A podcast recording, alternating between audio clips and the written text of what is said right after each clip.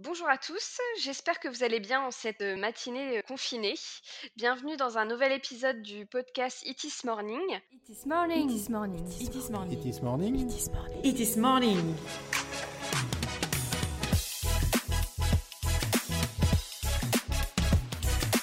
It is morning, votre compagnon audio du web. Ce matin, j'ai la chance d'avoir avec moi Nicolas Mercatilli, consultant en référencement naturel et cofondateur de la plateforme de netlinking CEM Juice, si je le prononce bien, Nicolas, détrompe-moi. Bonjour, oui, enchanté, oui.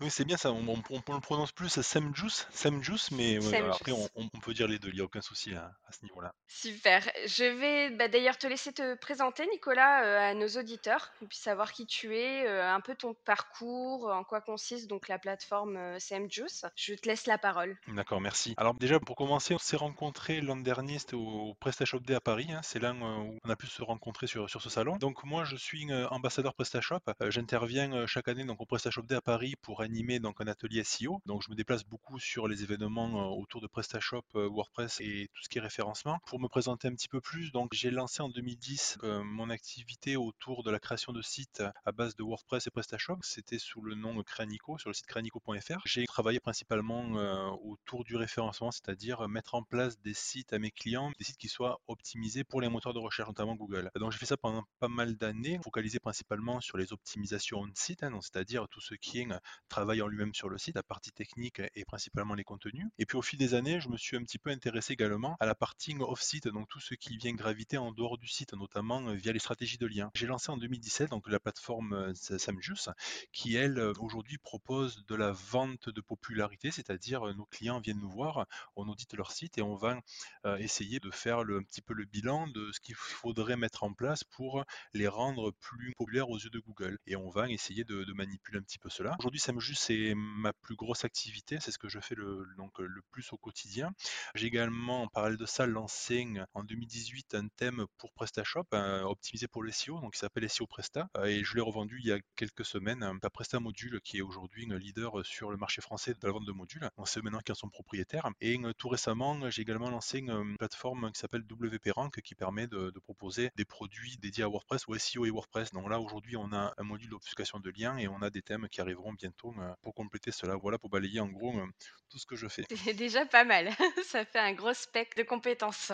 Du coup, pour aller plus en profondeur sur tes compétences en référencement naturel, est-ce que tu peux nous parler en quelques mots, ben, enfin en quelques mots, en plusieurs phrases j'espère, euh, sur l'importance du référencement naturel, rappeler un peu ce que c'est à nos auditeurs, notamment bah, pour les e-commerçants, pourquoi c'est super important le référencement naturel comment l'améliorer sur son site. Bien sûr. Donc il faut savoir qu'aujourd'hui, quand on parle de référencement, on parle de Google. Google représente 94% des recherches. Donc c'est-à-dire 94% des recherches en France aujourd'hui vont utiliser le moteur de recherche Google. On va clairement se focaliser sur le fonctionnement de Google pour se positionner dessus. Et il faut savoir également que 91% des clics se font sur la première page. Donc autant vous dire que si vous êtes au-delà de la première page de Google, vous aurez très peu de visibilité. On doit se référencer sur Google et être sur la première page. Ça, c'est l'objectif de tout le monde, de tout e-commerçant. Pour ça, il y a différentes techniques. On a déjà le SEO et le SIA. Le SEO, ce sont les positions naturelles où on va euh, optimiser son site pour arriver naturellement, entre guillemets, gratuitement, hein, je veux dire sans payer pour arriver à se positionner sur la première page de Google. Et en parallèle de ça, on a le SIA. Le SIA, c'est le référencement payant. Là, on va clairement payer à Google donc son espace publicitaire. Et suivant les mots-clés que l'on cible, suivant la concurrence que l'on a sur les mots-clés, le coût sera plus ou moins élevé. Je compare souvent ça en fait à l'immobilier, c'est-à-dire le, le, le SEO on est propriétaire de son référencement, de ses liens, etc. Et le SIA, ben, on est simplement locataire. On arrête de payer, du jour au lendemain, on disparaît, on est mis à la porte. Hein. J'ai souvent ben, tendance à, recommander le SEO à mes clients et aux, personnes qui me contactent parce que le, le SEO, ben, on va capitaliser sur son référencement, on va investir dans son référencement et ce référencement-là sera acquis. C'est pas simplement de la location. Voilà, c'est vraiment comme dans l'immobilier. Euh, il y a ceux qui sont locataires de leur référencement et ceux qui sont propriétaires de leur référencement. Après, pour se référencer, qu'il y a différentes techniques. Il faut savoir que le référencement repose principalement sur trois piliers. On a le côté technique du référencement, c'est-à-dire partie CMS, ce qui va motoriser entre guillemets le site. Donc ça peut être PrestaShop, ça peut être WordPress, ça peut être Magento, Drupal, Joomla, etc. Donc c'est le CMS. On a également le, thème qui va se greffer à cela. Hein. le thème est important parce que justement c'est lui qui va venir englober les contenus que l'on va générer sur le site. Et plus le thème sera propre, qualitatif et léger, et moins il y aura de bruit, de contenu, plus il y aura de code autour des contenus. Le thème est vraiment important parce qu'il peut être vraiment pénalisant s'il est mal conçu, s'il vient générer des pages pauvres en contenu, s'il génère de la duplication, s'il est mal codé, qu'on n'a pas le bon balisage sur les différentes pages, par exemple la balisage pour la page d'accueil, etc. Il y a vraiment beaucoup de choses hein, dont il faut tenir compte quand on intègre un thème et si on cible vraiment le référencement. Donc tout ça, voilà. D'où le, pardon, je te coupe, mais d'où le thème en fait que vous avez créé, que tu parlais tout à l'heure, qui a été revendu. Tout à fait, exactement. Le thème SEO Presta, lui, ben, il est arrivé comme ça, ben, par rapport à un besoin, c'est qu'à chaque fois que je voulais un thème pour mes clients, que je devais intégrer un thème, acheter un thème pour mes clients, à chaque fois que j'achetais un thème, il y avait toujours des problèmes, des lacunes. Donc j'achetais un thème entre 70 et 100 euros, mais derrière, je devais prendre un développeur ou une intégratrice et la faire bosser au moins pendant facilement une journée. Donc ça pouvait me coûter facilement entre 200 à 400 euros pour justement optimiser le thème et corriger tout ce que le développeur n'avait pas correctement fait. Il faut savoir qu'un développeur de thème n'est pas référenceur. Donc eux, ils vont prendre par exemple les fameuses balises HN, eux, ils vont les utiliser pour la mise en forme, pour le côté esthétique, mais ils pensent pas que ça a un intérêt en termes de SEO. Et c'est la base de ce balisage-là. En fait, les balises que l'on a, les balises HN, le H1, H2, etc., elles doivent être utilisées uniquement sur le corps du contenu principal de la page. Et simplement en lisant ce balisage-là, on doit comprendre la thématique de la page, les différents points abordés, etc. Donc c'est vraiment dédié à la partie contenu et à ce que Google arrive à comprendre ce qu'on va lui proposer sur cette page-là. On ne met pas des balises à chaîne sur le panier, sur le logo. Voilà, donc il y a quand même des bonnes pratiques à avoir à ce niveau-là. Tous les développeurs ne, ne les ont pas. Donc c'est pour ça qu'un thème peut rapidement dégrader le référencement d'un site internet si ce thème il est mal conçu. Donc d'où l'intérêt de faire appel à un professionnel, à une agence, etc., qui va ou vous mettre en place ça, ou qui va venir ben, auditer un petit peu le, thème que vous avez, parce qu'un thème peut grandement vous pénaliser votre référencement, et c'est souvent le cas en fait. Hein. Souvent, quand je gère des audits SEO, c'est souvent le, thème qui pose problème et, qui est mal conçu. Donc pour en revenir au pilier du référencement, donc on a le côté vraiment technique, donc CMS, on parle de PrestaShop, on va dire PrestaShop, le thème de PrestaShop et la configuration de l'ensemble. Hein. Il y a PrestaShop se configure, il y a pas mal de paramètres à optimiser. Ça, c'est vraiment, c'est un petit peu les fondations, les fondations du référencement. Et après, derrière, le deuxième pilier, c'est les contenus. Aujourd'hui, les contenus ont un poids vraiment très important. On ne parle plus de pondération de mots-clés. Pendant de, longues années, on nous a répété qu'il fallait, euh, par exemple, mon mot-clé, c'est chaussures en cuir marron, mais je vais répéter euh, X fois chaussures en cuir marron dans mon image, dans mon titre, dans mon contenu, etc. Et je vais le mettre de partout, le répéter un maximum de fois pour que ce soit cohérent, etc. Mais maintenant, ça, c'est fini. On ne le fait plus. Maintenant, on travaille via un champ sémantique, un champ lexical où on va essayer de traiter au maximum les mots qui sont associés au mot-clé principal. Et plus on va utiliser le champ lexical autour du mot-clé, plus on aura des mots-clés qui seront rares, meilleur on sera perçu par Google. Clairement, les contenus qui sont sémantiquement optimisés aujourd'hui se positionnent bien mieux. Donc ça, c'est le deuxième pilier, la partie contenu. Et d'ailleurs, pour rebondir sur ce deuxième pilier, donc quand on parle de contenu, on parle donc contenu texte, mais également contenu vidéo, contenu image, ça va aussi très loin. Exactement, tout à fait. Le contenu, ça, ça comprend aussi la balise titre, la métadescription, le résumé des produits. C'est tout ce qui va être intégré au contenu de la page. Effectivement, la vidéo, c'est vraiment une très bonne remarque. J'ai tendance souvent à intégrer de la vidéo dans les contenus, des contenus que j'intègre sur mes différents sites ou sur les sites clients, parce que la vidéo, c'est un bon signal déjà. Et surtout, c'est que lorsque le, un visiteur d'internet va lancer la lecture de la vidéo, il va rester donc plus longtemps sur la page. Et plus il va rester longtemps sur la page, meilleur le signaler. En fait, on a un taux de rebond qui sera, qui sera meilleur. Donc Google aime ça. ouais, Exactement, Google aime ça. Il va mesurer le temps que l'on reste sur une page en fait et ce que l'on va faire après derrière aussi. Donc ça aussi, il faut surtout pas tromper l'internaute. J'ai parfois des clients qui ont voulu un petit peu tricher en mettant des balises titres qui sont un petit peu euh, qui vont découvrir tel produit pas cher. Mais quand on arrive sur le site, le produit est cher. Donc il faut savoir que la balise titre, on la renseigne sur son site, mais elle est visible dans les moteurs de recherche, donc sur Google. C'est ce qui va donner envie ou pas de venir sur le site. Mais quand on cherche à tromper le visiteur, on lui propose par exemple un produit qui est pas cher et il arrive sur la page, le, produit est cher. Automatiquement, il y a retour en arrière le navigateur au bout de quelques secondes. C'est un très très mauvais signal et plus euh, cela va arriver, plus Google va en tenir compte et plus ce site sera pénalisé. Donc il faut surtout pas essayer de survendre quelque chose, on reste vraiment dans la réalité, hein. on n'essaie pas de fausser les, les informations pour essayer de faire venir les visiteurs sur son site.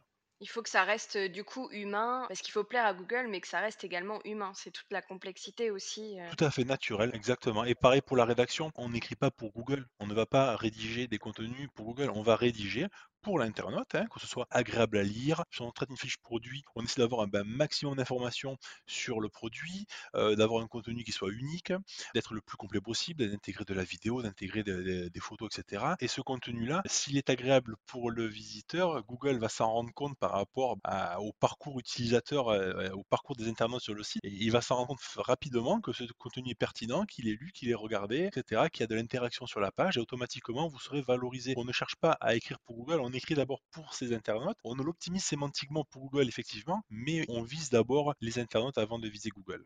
Et le dernier pilier, donc on a vu le pilier technique, hein, le deuxième pilier c'était la partie contenu, le troisième pilier c'est un pilier qui se travaille off-site, hein. donc les deux premiers c'est du on-site, on travaille sur le site, le dernier pilier c'est du off-site, c'est donc tout ce qui est autour de la popularité du site. Il faut savoir que l'algorithme de Google repose sur la transmission de jus à travers les liens, c'est-à-dire Google est capable de voir quels sont les plus gros sites au niveau mondial et ces sites-là vont faire des liens vers des plus petits sites, cela part en cascade, on a une transmission de jus entre les différents sites. Plus on va recevoir de liens, plus on sera populaire. C'est un petit peu comme dans la vie réelle, hein une personne qui est très célèbre, on va parler beaucoup d'elle. Sur le web, c'est un petit peu la même chose. Hein. Si euh, Google voit que l'on reçoit beaucoup de liens de qualité, bien sûr, hein, il y a vraiment lien et lien. Quand je parle lien, je parle de liens de qualité, bien sûr. Euh, plus on va recevoir de liens, plus on va être cité, nommé, plus on va avoir de bruit autour de soi, et mieux ce sera, et mieux on sera perçu, plus on sera populaire à ses yeux. Donc aujourd'hui, il est important de justement de recevoir de la popularité, de faire du bruit sur le web pour que Google nous donne de l'importance. C'est vraiment, c'est vraiment un levier qui vient démultiplier l'optimisation que l'on peut avoir sur le site. Les deux premiers piliers se travaillent sur le site. Si vraiment c'est bien optimisé, les liens auront beaucoup de poids. Si par contre la partie on-site est mal optimisée, si elle est sous-optimisée, qu'il y a de grosses lacunes, automatiquement la partie off-site, la partie netlinking, popularité, etc. aura beaucoup moins de poids et ça sera pas forcément pertinent d'en faire. Est-ce que du coup, dans la partie netlinking, heu, off-site, heu, les liens, est-ce que tout ce qui est avis client, ce genre de choses, tu le prends en compte par rapport à une stratégie? Tout à fait, c'est vraiment le bruit que l'on a autour d'une marque. Si on se retrouve avec un site e-commerce, que ce site-là, qu'il est assez récent, qu'il a par exemple un an, il a reçu quelques premiers liens naturels, on a derrière déclenché d'autres liens, une stratégie de lien pour le rendre un petit peu plus populaire, pour le référencer un peu plus rapidement. Mais si ce site-là ne fait pas de bruit autour de lui, s'il n'a pas des réseaux sociaux qui sont actifs, s'il n'a pas forcément une page Google My Business, s'il n'a pas des avis sur Facebook ou My Business, s'il n'a pas des annuaires professionnels qui parlent de lui, s'il n'y a pas... en fait, il faut se dire qu'on doit automatiquement avoir du bruit autour d'une marque. Et je prends toujours mon exemple. Vous tapez Créanico dans, dans Google, donc mon, nom de marque, vous allez voir ben, mon site qui apparaît en premier, mais après derrière, vous allez voir tous les sites qui sont plus ou moins populaires qui vont parler de moi. Donc il y aura mes réseaux sociaux, il y aura le, le PrestaShop Day, il y aura la, la page ambassadeur PrestaShop, il y aura les WordCamp où j'interviens en tant que conférence également, il y aura euh, l'Assist de Montpellier où j'interviens, il y aura SEMrush où je fais régulièrement des webinaires en ligne. Donc tous ces sites-là qui ont plus ou moins d'autorité, etc., parlent de moi, ont ou pas un lien vers moi, mais il y a vraiment du bruit autour d'une marque. Et ça, c'est la dernière mise à jour de Google qui s'appelle EAT, euh, e Expertise Authority Le AT, ben, c'est simplement faire, comment dire, avoir du bruit autour d'une marque. Et aujourd'hui, euh, un site qui va sortir comme ça de nulle part, qui ne fait pas parler de lui, même s'il reçoit un petit peu de liens, etc., ça va être difficile pour lui de, rapidement se positionner parce que Google a besoin de voir que l'on est crédible, qu'il y a du bruit autour de nous, que l'on parle de nous. Et ça, c'est vraiment très important. C'est vraiment très important. Et aujourd'hui, c'est vraiment un virage que Google a amorcé qu'il faut prendre en compte. Hein. Il ne faut plus cibler purement le SEO, l'optimisation parfaite du site, l'optimisation parfaite des contenus et s'arrêter là non, il y a vraiment du bruit autour de ça. Donc le social en fait partie, tout ce qui est annuaires d'entreprise. Il faut vraiment essayer d'aller en dehors du site pour se faire connaître et faire connaître sa marque. Du coup, Nicolas, pour rentrer plus en détail, quelles sont les pages les plus importantes pour un site e-commerce? Alors, pour un site e-commerce, l'erreur que je vois le plus souvent, c'est la page d'accueil. Beaucoup de marchands vont euh, sous-estimer l'importance de la page d'accueil.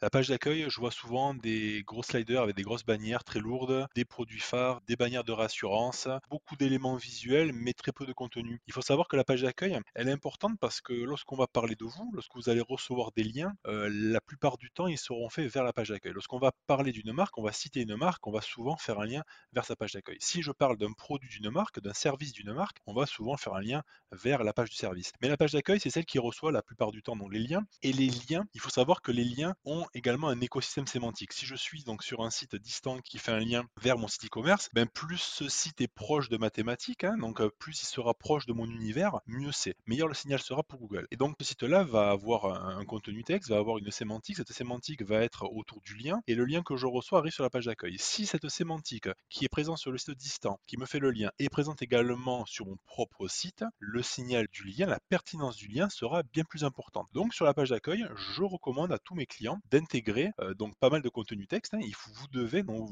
pareil pour vos clients à vous aussi, hein, vous devez leur conseiller d'intégrer un texte qui fasse au moins 300 mots. Idéalement, on peut monter à 500, 700, voire 1000 mots. Donc il y a des techniques pour venir cacher une partie de texte derrière un bouton. Donc on, peut intégrer beaucoup plus de texte sur la page d'accueil et on doit essayer ben, de reprendre toute la sémantique de votre site. En fait, donc tout ce qui est proposé et vendu sur votre site, on essaie de le résumer sur la page d'accueil de façon à avoir toute la sémantique de votre site. Ça doit être un condensé voilà, de tout ce que vous proposez et c'est présent sur la page d'accueil. Les liens auront automatiquement bien plus de poids et votre page d'accueil se référencera bien mieux.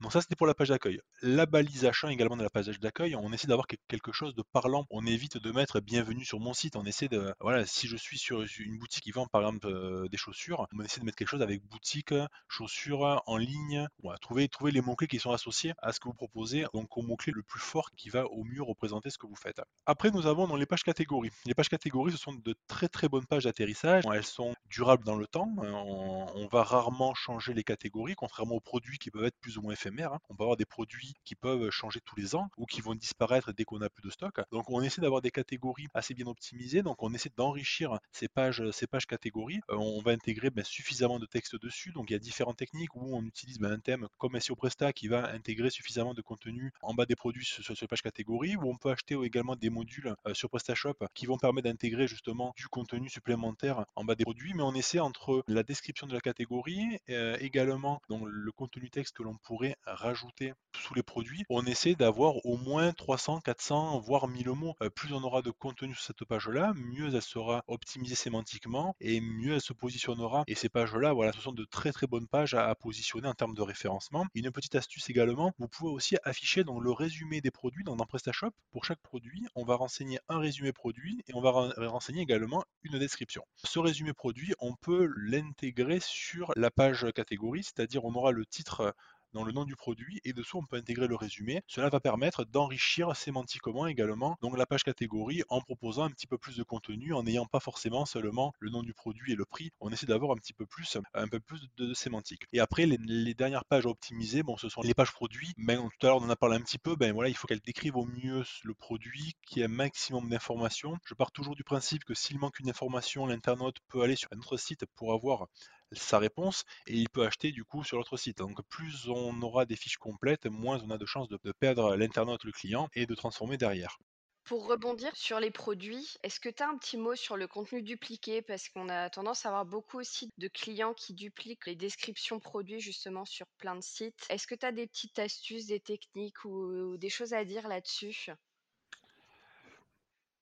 Oui, j'ai plus des bonnes pratiques que des, techniques, mais je, vais vous donner un petit peu mon ressenti. Alors déjà, il faut savoir qu'il y a du contenu dupliqué interne ou du contenu dupliqué externe. Quand c'est en interne sur le site, c'est que vous possédez donc plusieurs produits qui sont très proches. J'ai eu le cas de clients qui vendaient un même produit, mais sous différentes déclinaisons, euh, couleurs, matières, etc. On ne pouvait pas dupliquer à chaque fois la même fiche produit et changer seulement la couleur. Dans ce cas-là, on essaie d'avoir autant de fiches produits que de textes différents pour justement euh, avoir des textes qui soient plus pertinents, qui se positionnent mieux. Si on a des textes qui ont une partie commune, automatiquement ça va poser problème, surtout si la partie commune représente quasiment la totalité. Donc on fait attention à ça, on essaie où les produits, on les fusionne, on crée un seul produit avec différentes déclinaisons directement, ou sinon on crée différents produits, parce que si par exemple on veut meubler, moi j'ai un client qui avait seulement 12 produits, 12 produits identiques avec des matières différentes, donc on ne peut pas créer seulement un produit sur, sa boutique, ça aurait, fait, ça aurait fait vraiment trop, trop pauvre. Donc on a créé 12 produits, mais on a pris 12 rédacteurs, et chaque rédacteur a rédigé la fiche produit de son côté pour avoir ben, un contenu qui soit unique. hein. Ils avaient les mêmes consignes, mais chacun l'a rédigé à sa façon. Donc là, on est sûr qu'il n'y a aucune c'est duplication. sympa comme technique.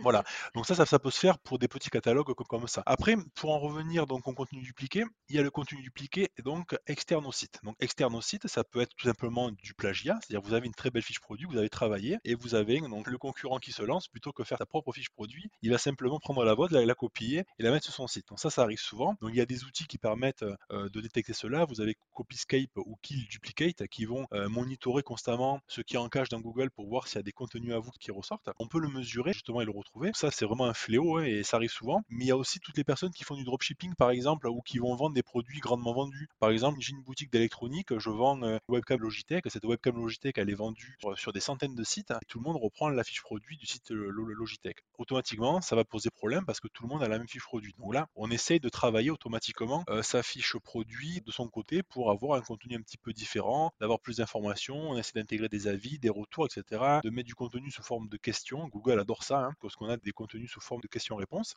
Oui, le petit FAQ qui va bien pour la recherche vocale, on en parle beaucoup en dernier. Tout à fait.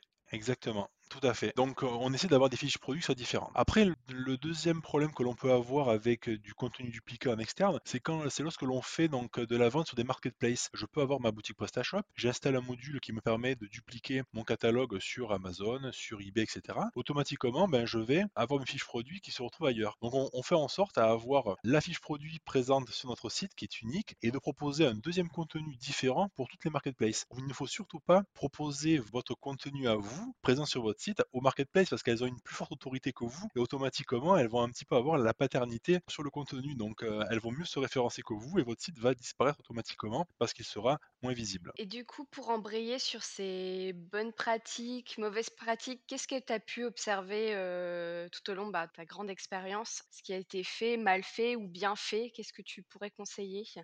Alors, si je devais euh, faire un retour là-dessus, ce que je vois le plus souvent comme erreur, c'est euh, des gros manques de contenu, des pages d'accueil sans contenu, des pages catégories sans contenu, des fiches produits où on retrouve seulement 2-3 lignes explicatives. Clairement, le contenu, c'est très important. Il faut vraiment donner à manger à Google. C'est le principal problème que je retrouve euh, dans la majorité des fois, hein, parce que les personnes, ont, ils ont clairement la flemme ou pas l'envie d'investir dans des contenus, alors que c'est vraiment important. Donc, c'est la première chose. Si je peux donner un ce qui fonctionne vraiment bien par rapport à tout ce que j'ai pu faire donc sur des e-commerce et sur des sites non e-commerce, c'est le concept du, du siloing thématique où l'on vient étanchéifier chaque catégorie. C'est-à-dire, on fait en sorte d'avoir un univers, donc souvent les univers sémantiques sur un e-commerce c'est rattaché aux catégories principales, et on fait en sorte, ben, je rentre dans un univers, par exemple si j'ai une boutique qui vend des vêtements pour hommes, femmes, enfants, ben, je vais rentrer dans l'univers par exemple homme, je vais naviguer dedans, mais je n'aurai aucun lien qui va traverser pour rentrer dans une page enfant d'un autre univers, par exemple chez la femme. On va vraiment euh, cloisonner tout ça de façon à ce que si je veux rentrer dans l'univers femme, je rentre par la porte d'entrée, par la catégorie principale. Et en cloisonnant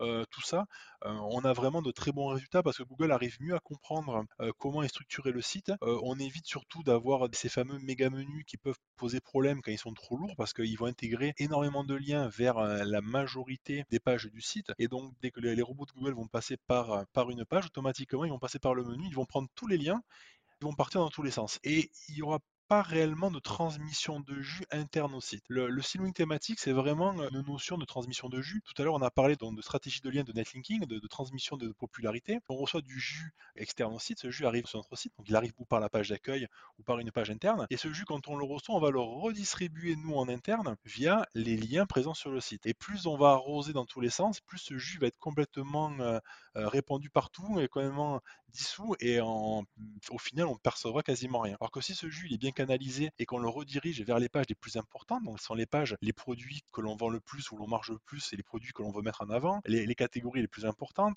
et mieux on va le canaliser vers ces pages-là, et mieux ces pages vont se positionner parce que justement elles vont la transmission de jus que l'on reçoit, c'est le principe des vases communicants, je le redirige, j'essaie d'envoyer un maximum de jus vers les bonnes pages. Donc le, le siloing thématique en fait partie, on essaie vraiment de cloisonner tout ça, on évite d'avoir des liens de partout, donc pour ça il y a des techniques de liens ou de clocking qui permettent justement de venir masquer pour les robots des liens que l'on va laisser pour les visiteurs en termes du X. Et du coup, ben, on, a une transmission de jus qui se fait très bien et on arrive à positionner vraiment bien certaines pages parce que justement la transmission a été bonne et qu'on n'a pas laissé simplement ce jus s'éparpiller sur le site sans vraiment le canaliser. Et du coup, en parlant de jus, de liens, c'est un peu le même principe du coup, heu, pour rebondir un peu sur ce netlinking. Pour les liens externes du coup, il faut que ça soit des sites de qualité qui renvoient vers le site e-commerce. Vaut mieux privilégier la qualité que la quantité au niveau du lien. Exactement, c'est exactement ça que je répète à, à tous mes clients, on privilégie la qualité avant la quantité. Euh, il y a quelques années, c'était avant l'algorithme de Google Penguin, un, un référenceur est un spammer, c'est-à-dire les référenceurs allaient acheter euh, ce qu'on appelle des, des blasts de liens, une cinquantaine d'euros, en Russie, en Pologne, n'importe où. Ces liens-là arrivaient en masse sur les sites, Google voyait qu'il y avait beaucoup de liens qui arrivaient, et boum, le site se référençait très bien. Donc c'était un petit peu la, La belle course. à- époque. Voilà, là, ouais, mais c'est un un peu tout et n'importe quoi. Donc je suis quand même content que Google ait réagi par rapport à ça, parce qu'à l'époque, ben voilà, il suffisait de- d'envoyer beaucoup de liens pour être référenceur. Donc maintenant, le, métier est un peu plus technique, il y a quand même beaucoup plus de compétences qu'il faut avoir. Euh, Ça, a un peu plus professionnalisé le métier et c'est un petit peu moins la foire. Ça reste quand même plus, agréable aujourd'hui que, ce que ça a pu l'être. La qualité, effectivement, on, va privilégier la qualité. Nous, euh, sur ma plateforme, donc euh, semjust.com, on a tenu compte de ça. C'est qu'on a des liens qui sont à tous les prix. On peut acheter des liens à partir de, de 20 euros, des petits annuaires. Après, on peut avoir des petits articles de blog autour de 45 euros et on peut monter jusqu'à une centaine d'euros, 150 euros, 300 euros, 400 euros, 500 euros, etc. Et on peut monter jusqu'à plusieurs milliers d'euros. On a des très très gros médias de presse nationale chez qui on peut publier. Et là, on est sur des sites qui sont entre 1500 à 2000 euros. Mais là, on a un très gros lien d'un gros site de presse avec un article qui sera pertinent. Ça va être relayé derrière sur les réseaux sociaux, etc. Il y a vraiment, il y a vraiment de la visibilité plus le jus et l'autorité du domaine. On peut vraiment avoir type de liens, plus ou moins qualitatifs. Après, on va, on va quand même essayer d'adapter les types de liens au profit du site. Si on est un tout petit site qui se lance, qui veut justement ben, euh, commencer à gagner un petit peu en popularité, mais le, site vient juste, tout juste d'être lancé parce que voilà, votre agence a, lancé ce site-là et puis euh, le client démarque maintenant, ben là, on va essayer de démarrer avec un petit budget, c'est-à-dire ce client-là, on va lui dire, allez, euh, tous les mois, on va mettre entre 150 à 300 euros maximum de liens et on va mettre entre 1 à 2 liens par mois pour démarrer doucement, montrer, il faut pas qu'il y ait de grosses vagues qui arrivent, il faut rester naturel aux yeux de Google. Donc, on va aller chercher des liens qui sont plus ou moins chers, qui vont coûter entre 45 et par exemple 200 euros pour les plus chers. Et ces liens-là, tous les mois, on a des liens qui vont tomber comme ça sur le site avec euh, des articles qui vont parler automatiquement d'un sujet connexe à ce que le client fait et en venant citer le client à chaque fois. On évite de faire des articles promotionnels, c'est-à-dire il ne faut pas glorifier, vanter les, mérites du client. On essaie de faire un article qui soit informatif, qui réponde des questions à des recherches des internautes pour que l'article se positionne et que l'article après vienne mentionner justement l'annonceur dedans. Et cette récurrence de, de poser des liens vers un site euh, au, fil du temps, donc nous on essaie de conseiller ça sur au moins six mois, le fait de positionner des liens comme ça va faire que le site va rapidement gagner en visibilité, on va multiplier, on va dire par trois facilement le positionnement, c'est-à-dire un site qui aurait mis un an et demi à avoir une certaine visibilité, grâce à une petite stratégie de lien, on peut facilement ramener ça à, à six mois, on peut gagner beaucoup de temps parce que on limite le temps que Google va euh, prendre pour essayer de voir si vraiment on est important, si vraiment on mérite d'être positionné, rapidement on gagne en popularité et plus rapidement il nous positionne dans les résultats. Donc aujourd'hui, c'est vraiment la qualité et on va faire attention à ne pas mettre trop de liens d'un coup, on fait attention à ne pas mettre des encres trop optimisées, on essaie d'avoir des articles qui soient naturels, euh, sur de vrais sites, on évite euh, ce qu'on appelle les réseaux de sites, les PBN, qui sont des, des, des réseaux euh, de sites dédiés à la vente de liens, mais qui sont pas forcément très qualitatifs. On peut en avoir dans une stratégie, mais il faut pas baser tout là-dessus et on essaie de faire monter le site doucement mais sûrement grâce à tout ça. Donc il y a une stratégie d'y aller, petit à petit et selon la taille du site, voilà, il faut pas cibler très gros dès le départ, sinon c'est contre-productif.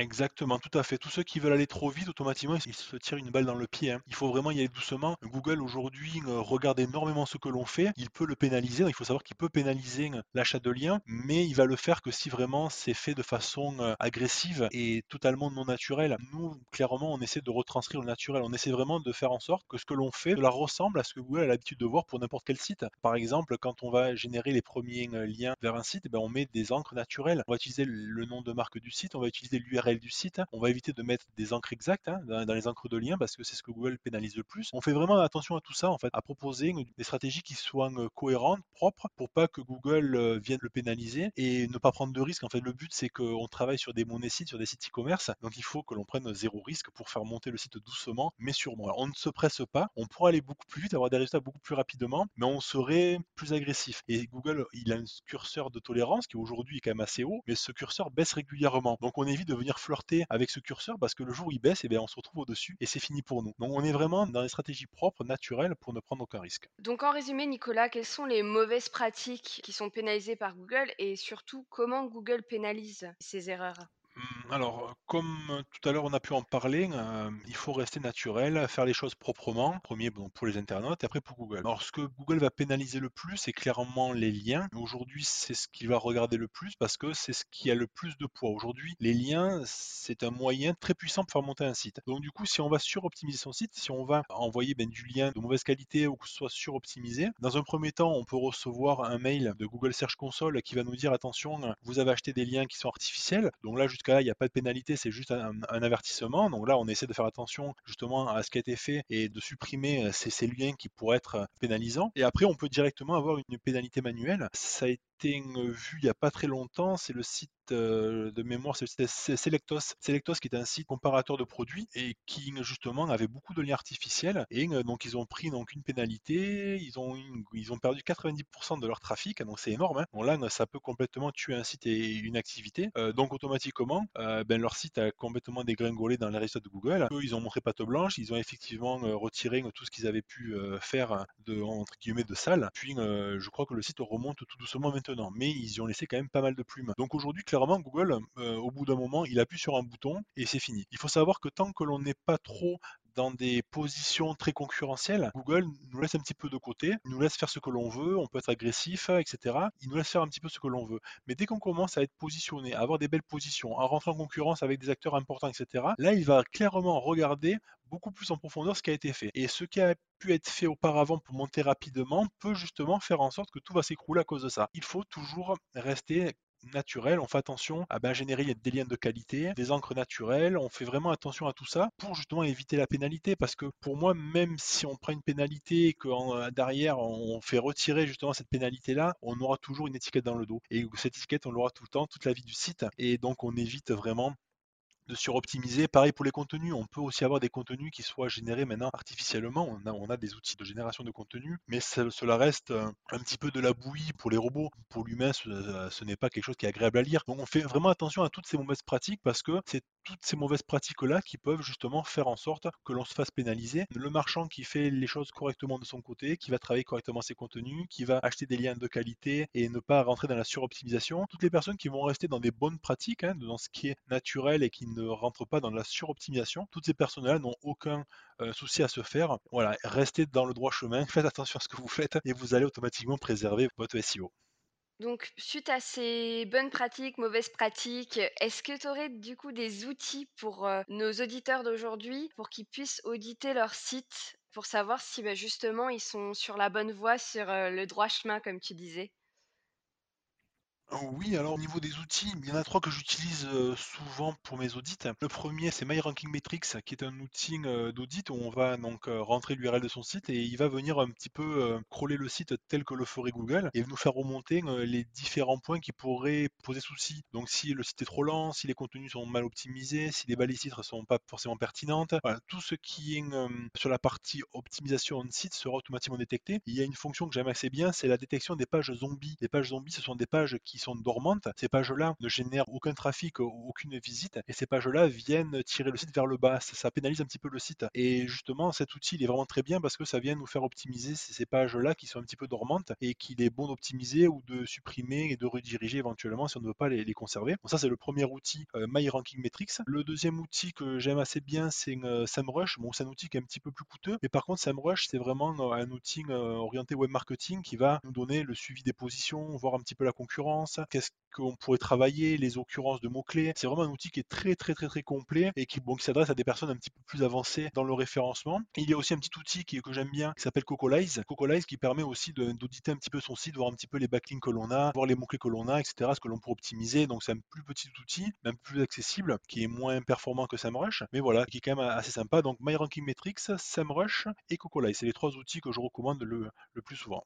Nicolas, j'aime bien terminer sur ton conseil ultime, le conseil que tu dirais à nos auditeurs du jour. Bah, le conseil ultime, il n'y a pas un seul conseil ultime pour faire du SEO, c'est plutôt, voilà, je dirais, de ne négliger aucun levier SEO. Il faut actionner un maximum de leviers. Le référencement, c'est l'optimisation d'énormément de points d'optimisation. Plus on va actionner des leviers d'optimisation, meilleur ce sera. Mais si je devrais vraiment euh, ben, en résumer quelques-uns, clairement, ça serait le maillage interne, ce qu'on a vu tout à l'heure, hein. la bonne distribution du jus SEO sur un site, la rédaction sémantiquement optimisée.